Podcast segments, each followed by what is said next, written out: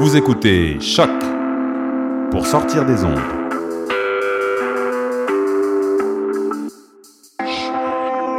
Podcast, musique, découverte. Sur choc.ca. La musique au rendez-vous. La huitième conférencière, euh, c'est une professeure de management à l'Université Laval. Et euh, ses recherches portent sur les relations entre les entreprises, le gouvernement et la société civile autour d'enjeux de responsabilité sociale des entreprises. C'est euh, également la présidente de Force Jeunesse, qui est un organisme à but non lucratif engagé dans la défense des droits et l'amélioration des conditions de travail des jeunes. Veuillez accueillir Nollywood Delanon. Depuis notre plus jeune âge, nous sommes initiés à l'importance de faire des choix. Que ce soit à travers les injonctions de nos parents, qui nous apprennent très tôt qu'on ne peut pas tout avoir, ou à travers celles de nos petits camarades de classe, qui nous exhortent à choisir notre camp, à choisir notre gang. En fait, la notion de choix occupe une place centrale dans l'éducation d'un enfant, et cela lui permet de marcher tranquillement vers la maturité. Alors que je n'étais âgée que d'une dizaine d'années, je me souviens avoir été profondément marquée par un film. Intitulé Les survivants, ce film racontait la tragédie de l'écrasement d'un avion au-dessus de la cordillère des Andes, avec à son bord 45 passagers. 45 passagers dont 29 ont péri et 16 ont survécu. 16 miraculés qui, pour survivre, ont recouru au cannibalisme. Un cannibalisme non pas dirigé vers des étrangers ou des inconnus, mais vers des personnes aimées. Parce que dans cet avion, il y avait des joueurs d'une équipe de rugby, leurs proches et des membres de leur famille. Je me souviens avoir été terrifiée par cette histoire et avoir décidé de me confier à mon père en quête d'un peu de réconfort, en lui disant Mais papa, peut-être ces hommes n'avaient-ils pas d'autre choix?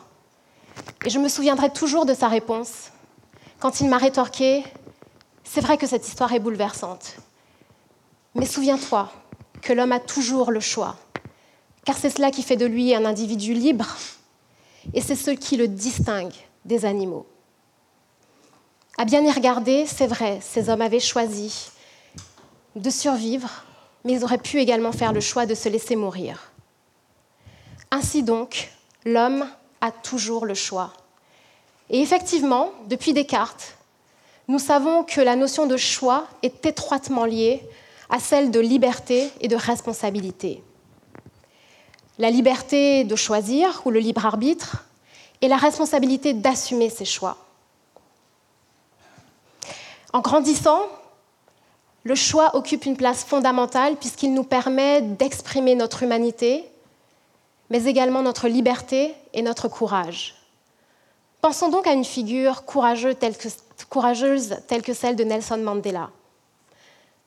Nelson Mandela qui a été le premier président démocratiquement élu de la République sud-africaine post-apartheid. Nelson Mandela a un jour fait le choix de la lutte armée. Lui, avocat de formation, qui avait des années durant choisi plutôt le côté du droit et de la loi pour libérer son peuple du joug du régime de l'apartheid. Quand il fait le choix de se lancer dans la lutte armée, il fait un choix lourd de conséquences qui le mènera vers l'emprisonnement durant 27 ans.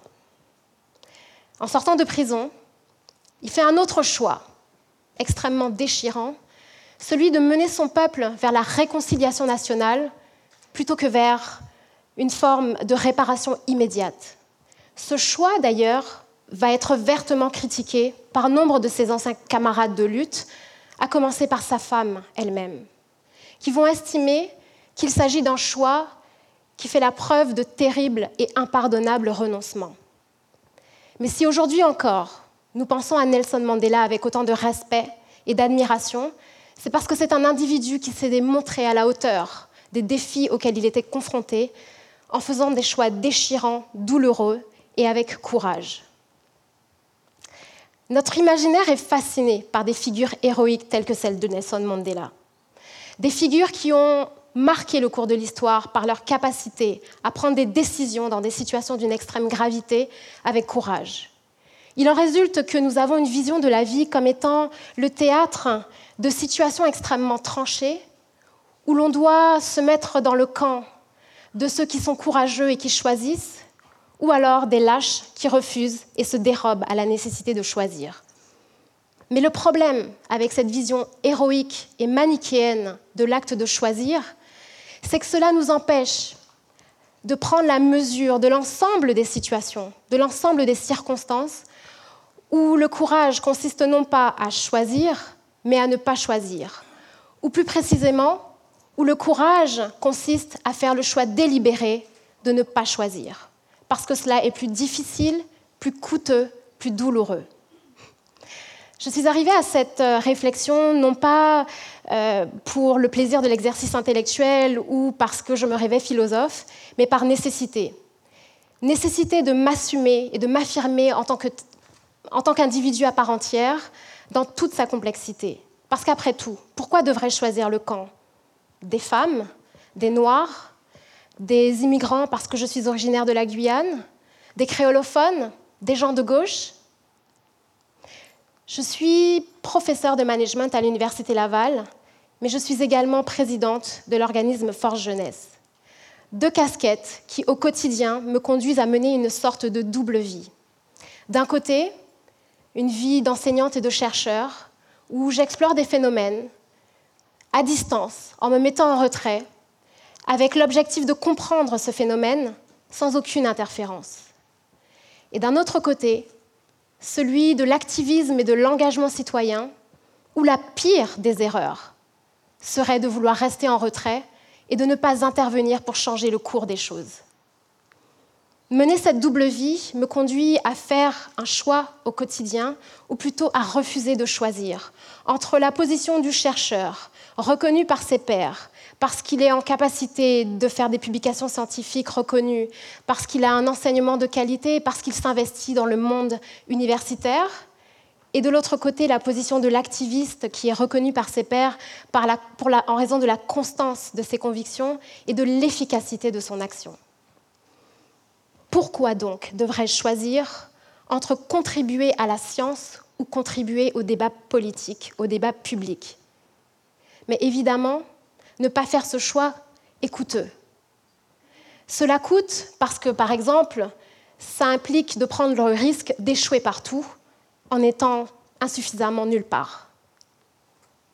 Cela coûte également parce qu'on peut être perçu comme une intruse, une contrebandière, parce qu'après tout, ma recherche est forcément teintée par mes convictions. J'ai longtemps été tourmentée par ce que j'ai perçu comme une incapacité à faire des choix dans ma vie. Jusqu'à ce que je réalise qu'il était parfaitement légitime et même souhaitable d'embrasser ma pluralité de façon intime si j'aspirais à faire une différence autour de moi.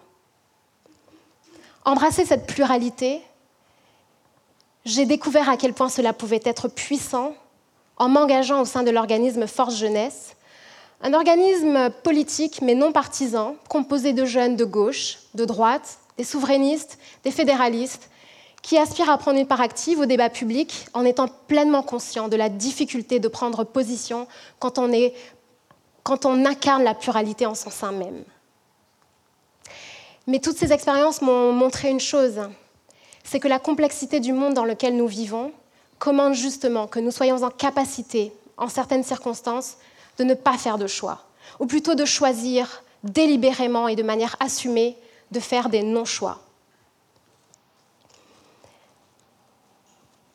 Aujourd'hui, cette décision de faire des non-choix, euh, c'est une façon de vous dire que même derrière ce qui peut s'apparenter comme des non-choix, il peut y avoir une réflexion et des décisions délibérées.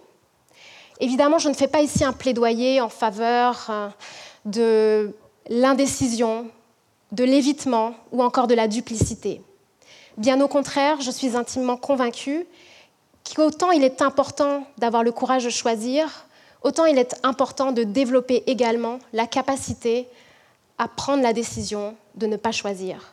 La difficulté, évidemment, réside dans le fait de savoir à quel moment choisir et à quel moment ne pas choisir.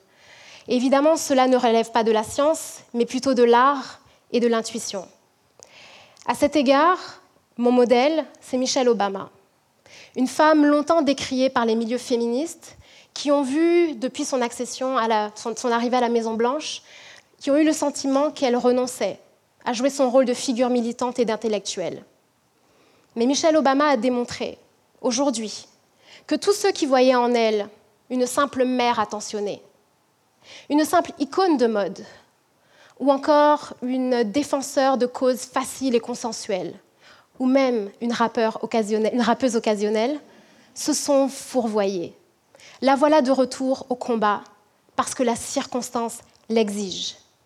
À mes yeux, Michelle Obama incarne le féminisme moderne, celui qui embrasse et étreint toute sa pluralité. Voilà donc ce que j'aspire à être, because it's 2016. Merci.